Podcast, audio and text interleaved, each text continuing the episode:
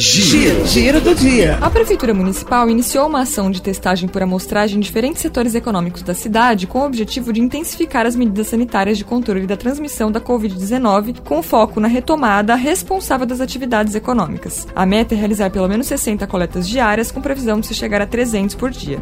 O atendimento presencial nas repartições públicas municipais foi retomado nesta semana mediante agendamento prévio por canais de telecomunicação. A iniciativa conta com uma série de medidas de segurança e, para realizar o agendamento, é preciso ligar ou enviar um e-mail para o setor responsável.